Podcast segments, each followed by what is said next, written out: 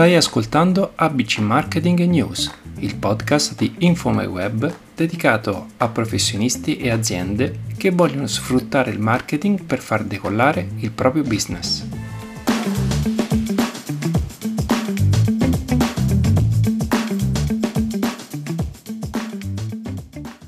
Ma ciao, io mi chiamo Brendan Chierchier e oggi parleremo di come gestire la concorrenza.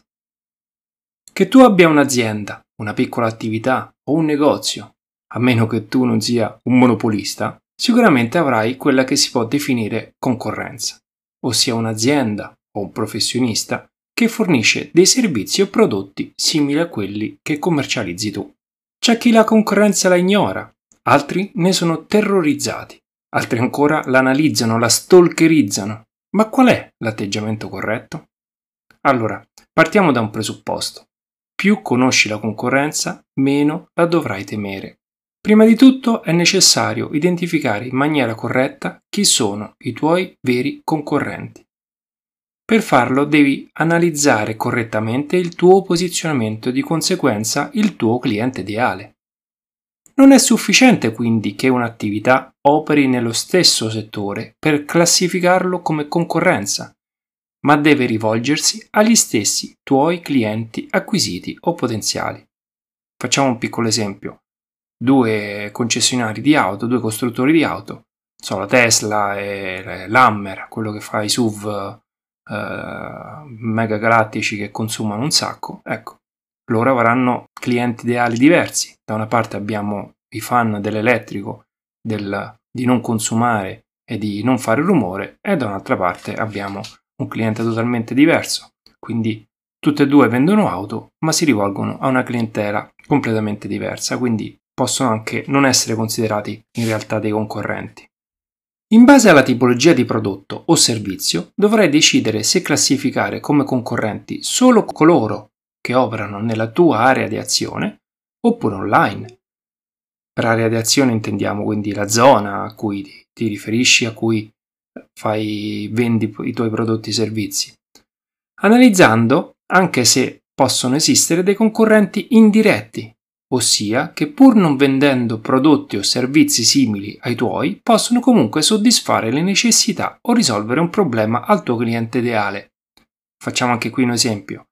Un'azienda che fa noleggio auto, un'altra azienda che gestisce un servizio di taxi, oppure il servizio di trasporto pubblico o gli autobus.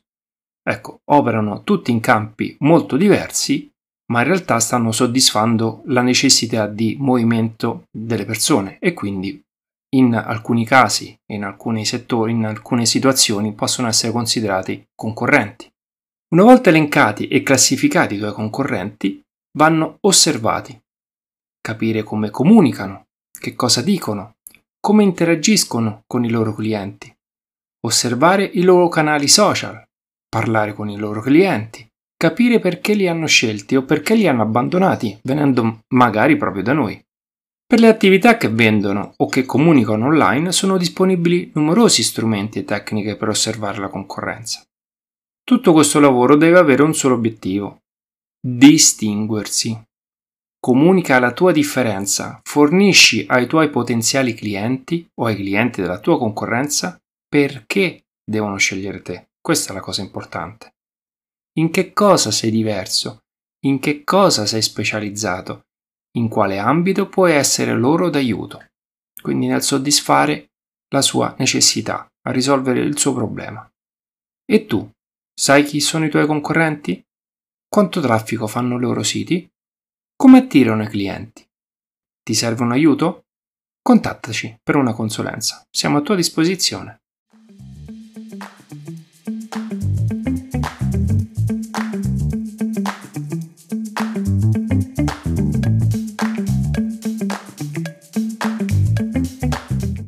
Grazie per aver ascoltato questo episodio. Se vuoi inviarci commenti, suggerimenti per ricevere maggiori informazioni o consulenze per migliorare il tuo marketing, scrivici a podcast.infomyweb.com. Ci trovi su Facebook, Instagram e LinkedIn. Visita il nostro sito www.infomyweb.com dove troverai numerosi suggerimenti per il tuo marketing e tutti i nostri servizi o vieni a trovarci presso la nostra sede a Viterbo. Ti aspettiamo!